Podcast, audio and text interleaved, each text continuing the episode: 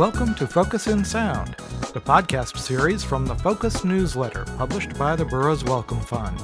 I'm your host, science writer Ernie Hood. What is the biology of fear, the emotional response that drives so much behavior in humans and animals alike? My guest on this edition of Focus in Sound, Dr. Kerry Ressler, is determined to answer that question, and in doing so, to help the millions of people who suffer from fear based disorders, such as post traumatic stress disorder and panic disorder. Kerry is an associate professor of psychiatry and behavioral sciences at the Emory University School of Medicine in Atlanta. He is also on the faculty of the Center for Behavioral Neuroscience in Atlanta and directs the Grady Trauma Project, which is a major study of the gene environment interactions underlying post traumatic stress disorder, which involves patients at Grady Memorial Hospital in Atlanta. In 2006, he received a five year Burroughs Wellcome Fund Clinical Scientist Award in Translational Research. In 2007, he was named a Howard Hughes Medical Institute investigator. Kerry's lab at the Yerkes National Primate Research Center at Emory is focused on the molecular and cellular mechanisms of fear learning and the process of extinction of fear in mouse models. He hopes that by understanding how fear works in the brain, it will improve our understanding of and advance treatments for fear based disorders. Kerry, welcome to Focus in Sound. Thanks a lot. It's a pleasure to be here. To begin, Kerry, please tell us a little bit about your background and what led you to pursue this particular line of research. I was a molecular neurobiologist in graduate school, focusing on the way we can understand how systems and circuits approach behavior. But my long term interests were emotional behavior and emotionally relevant learning. I did a residency in psychiatry, and I've always been interested in what motivates people and, and how um, people's behavior is driven through neural circuits. When I started to put these ideas together at Emory, working with Dr. Michael Davis, these coalesce together in a focus on fear. Michael Davis is one of the world's experts on the role of the amygdala in learning and behavior and fear. And it turns out that of all the psychiatric and psychologically relevant behaviors, probably the best is understood about the role of the amygdala and the neural circuits modulating the amygdala, small brain region in the temporal lobes um, just inside the ears in a person. The best is understood eh, about it in terms of how it controls behavior. And so it turns out that fear and fear related behaviors are among the best understood behaviors that we know. And in terms of psychiatric disorders, it's quite relevant because fear is really the underlying emotion underlying a number of disorders eh, of anxiety, including panic disorder, phobias like social phobia and social anxiety disorder, and post traumatic stress disorder. Currently, then, we work both at the animal level in trying to understand the neural circuitry and the molecular processes that, that underlie fear, and then at the human level, the psychology and genetics and biology of fear. So, in your work, you and your colleagues have been able to identify some of the neurobiological elements of both learning and so called extinction of fear, which is a learning process by which a pathological fear is eventually eliminated. Tell us about what you've discovered in terms of where these processes live in the brain and how they work in relation to fear related disorders such as you've described. A lot has been understood and was really defined most eloquently and initially by Ivan Pavlov in Russia over 100 years ago now. And many of those same concepts, in terms of basic, what we now call Pavlovian conditioning or fear conditioning, are at work. And so, as you allude to, we understand a lot now through decades of work by many researchers on the neural circuits of why we become afraid and how we learn to be afraid. But what's become more recently understood is this idea of inhibiting fear. And in fact, we now understand that when we are originally afraid of something and learn to no longer be afraid of it, we don't forget that memory. Rather, we make a new memory that inhibits that original memory. So, for example, if someone is afraid of spiders and goes through a therapy where they are exposed over and over again to spiders, and then no longer are, particularly afraid of spiders after this treatment, we think that that's not because they actually forget or erase that original memory. Rather, they f- form new memories that in this place and in this time, the spiders are safe. And we think that's partly the frontal cortex controls the amygdala, these, this brain region involved in fear, and learns to inhibit it. And so that's the process called, that we call extinction, and we study the molecular and circuit mechanisms of that process. And we think it's um, clinically interesting and important because it seems to be the biological basis of many psychotherapies that are based on treating fear and anxiety related disorders. Kerry, this new thinking about the role of the amygdala in memory formation, it's really a radical departure from the neurobiology of the past, isn't it? Well, I think the idea that there's different parts of the brain involved in memory has been around for a while, but what's relatively recent is understanding numerous memory systems and not just memory declarative memories like, you know, where you were yesterday or where you parked your car or what facts are or history, for example, but also emotional memories. And that when we think of emotion now, we not only think of emotion as being afraid or being excited or being surprised, but we also think of it as the learning events that pair an, an, experience or a history with that emotion. And so we can learn a lot about the learning and the parts of the brain involved in the learning of emotion. So, Kerry, what kind of methods do you typically use to discover these neurobiological elements? Well, we do it at both a human level and at a basic science level using transgenically modified mice as our primary model in the lab. So in humans, we study fear in a number of ways. We first ask questionnaires, for example, with standard psychological questionnaires, asking about people with their history, for example, with post traumatic stress disorder, we'd ask about a history of trauma, a history of childhood trauma, a history of adult trauma. We find in our inner city populations that there's large percentages of people who have been attacked or seen other people attacked or murdered. Similarly, with combat, it's more obvious where people are traumatized. And then we ask a series of questions related to how they respond to those traumas and what their fear memories are related to those traumas. We also ask, and we can study in humans in a laboratory, um, a model of fear learning in which people um, are strapped up to a number of electrical devices that basically measure the motor output of various parts of their body. Specifically, we focus on the eye, and what happens when one hears an unexpected noise is there's a bit of an eye blink startle reflex. What we know through people's work like Mike Davis and others is that if one is afraid at the time of that unexpected noise, they will startle more than that if they just startle and they're not afraid, for example. And so there's quantitative scientific ways we can measure fear and the physiological readout of fear, including this startle behavior as well as heart rate and those sorts of things. So we can in the laboratory train people to be afraid to mild stimuli and look at how they respond to fear and how they inhibit that fear. And similarly in animals, we can do similar sorts of behaviors looking at their fear responses in a quantitative, measurable way, but we can do um, molecular manipulations and pharmacological manipulations of different parts of their brain to study that fear. Kerry, I'd like to uh, get a little bit more detail at this point about PTSD itself, since so much of your work involves that particular condition. I think we've all heard of PTSD, particularly in recent years as it relates to so many veterans of the wars in Iraq and Afghanistan. But it's not just about those veterans, I'm sure. It can actually strike anyone, can't it?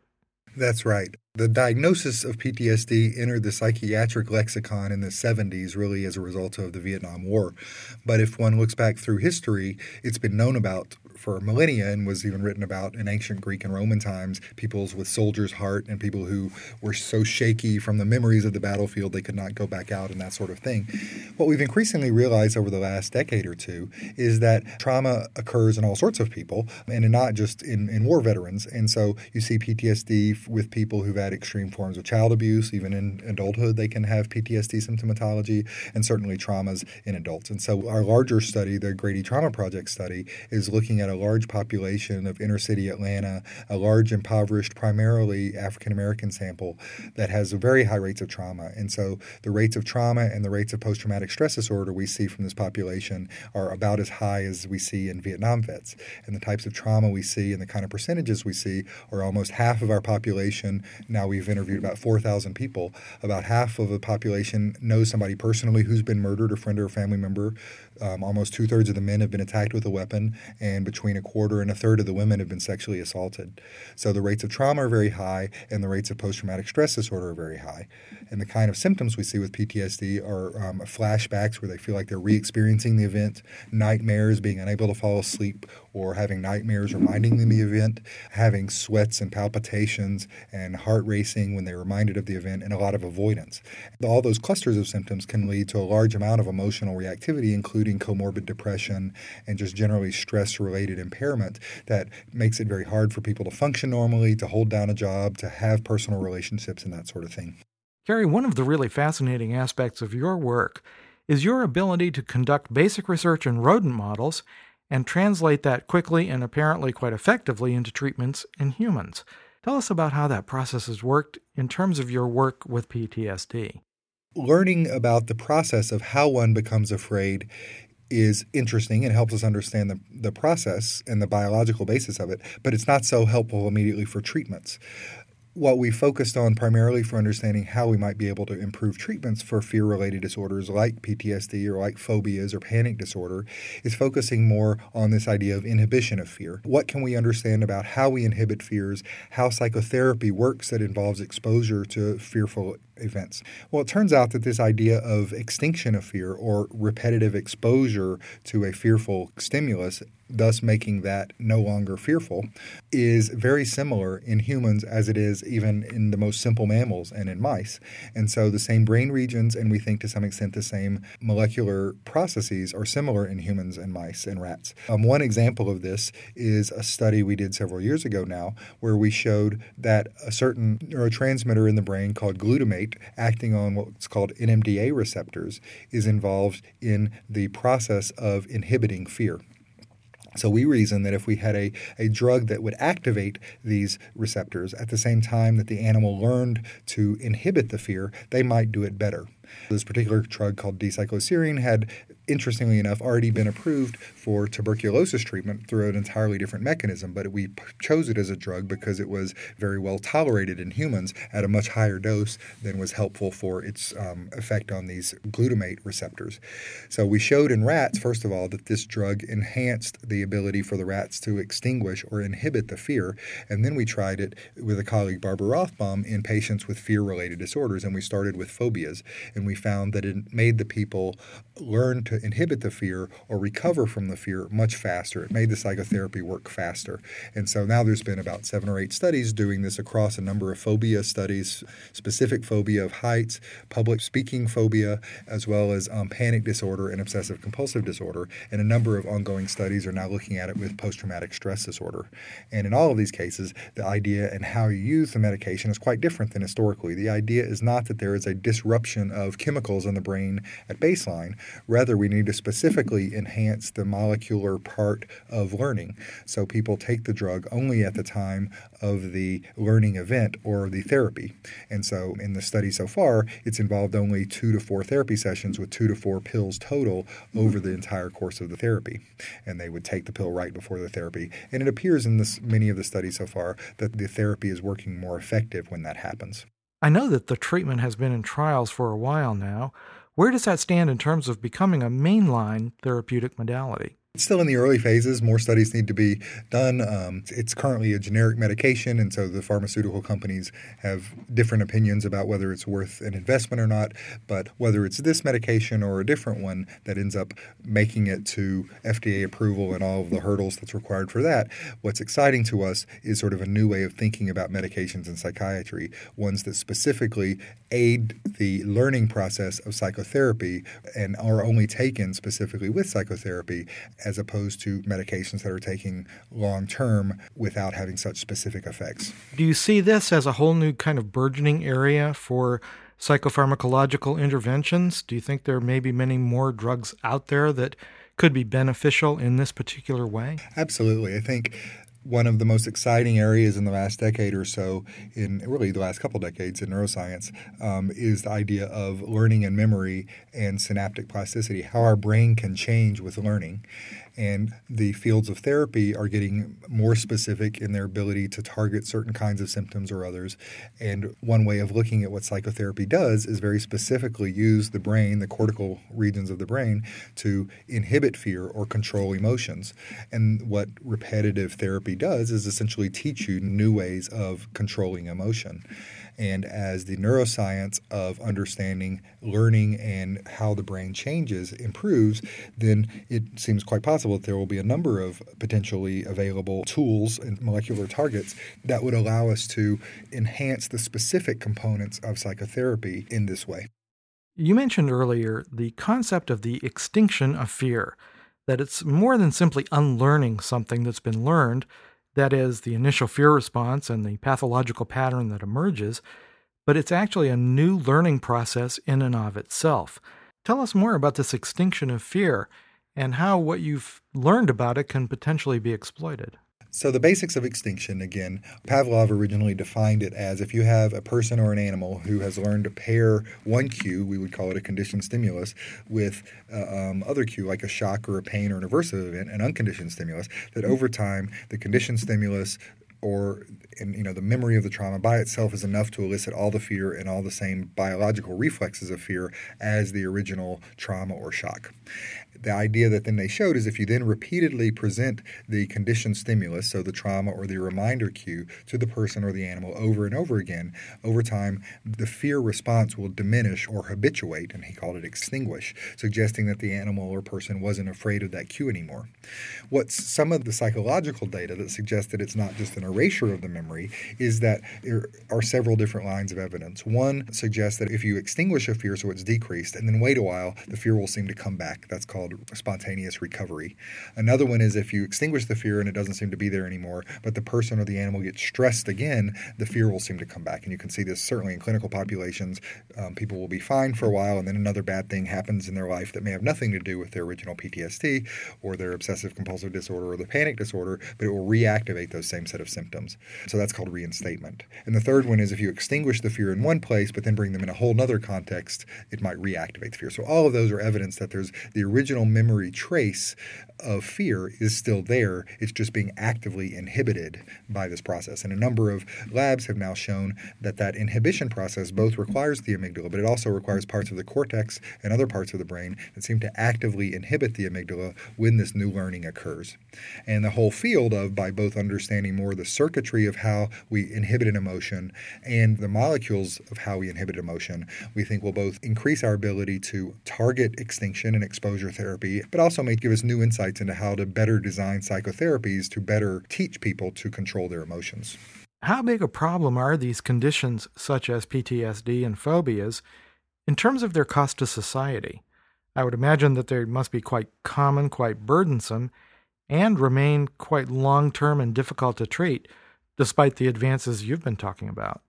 I don't have the numbers in front of me as far as the morbidity analysis, but certainly in terms of the frequency and prevalence are very high. So among soldiers, it's about 15% of combat soldiers go to develop PTSD. In the inner city, we think it's at least that high, if not 20%.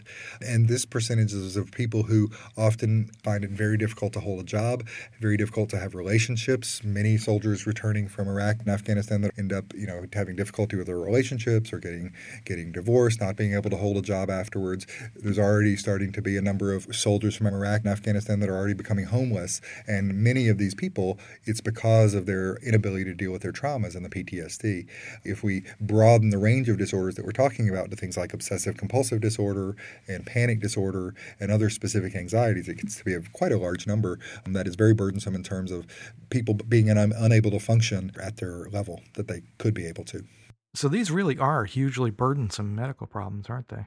I think so. And, and again, our focus on the inner city is really raising a whole other question. When I think back about the very high rates of trauma that I quoted to you earlier and the very high rates of debilitating PTSD, like on the order of 15 or 20 percent in inner city populations, we also know that people with PTSD and other disorders have a higher rate of raising children with higher risks for disorders. Part of that's genetic, part of it we think is environmental. We're finding data that people with post traumatic stress disorder medically are at higher rates of cardiovascular disease, higher rates of metabolic syndrome and diabetes. And there's some evidence that at least some of the explanation for health disparity differences in um, African Americans and Caucasians, at least in, in inner city areas, may be in fact due to the higher trauma load and the higher untreated trauma burden. It also suggests that some of the higher rates of unemployment and things like that may in part be due to untreated and unrecognized trauma burden. Will the knowledge you've gained perhaps eventually lead to preventive measures by identifying individuals who may be highly genetically susceptible to fear and anxiety disorders? Well, we certainly think it's theoretically plausible that we would eventually have enough knowledge to be able to predict who is more at risk given a trauma to having difficulty with that trauma, i.e., not recovering normally and, and going on to develop a disorder that was debilitating. There's sort of the societal question of what do we do? You know, is it ethical to prevent people from being in combat if that's what they want to do because we think it's a risk? And then on the other hand is, is how can we help such people? And there's certainly there are known therapies that can help increase resilience. The flip side of everything we've talked about is the concept of resilience. On the one hand, you can say, well, why following a given particularly awful, horrible thing happening to someone, why do some people recover and other people go on to develop these psychopathology? Well, the flip side of the question is why are some people resilient and recover just fine? And so we hope by understanding the biology of who recovers and who is more resilient in the face of particularly bad, stressful things, that will also help us understand better how to help people to be more resilient. Absolutely. That definitely sounds like it's well worthy of continued investigation.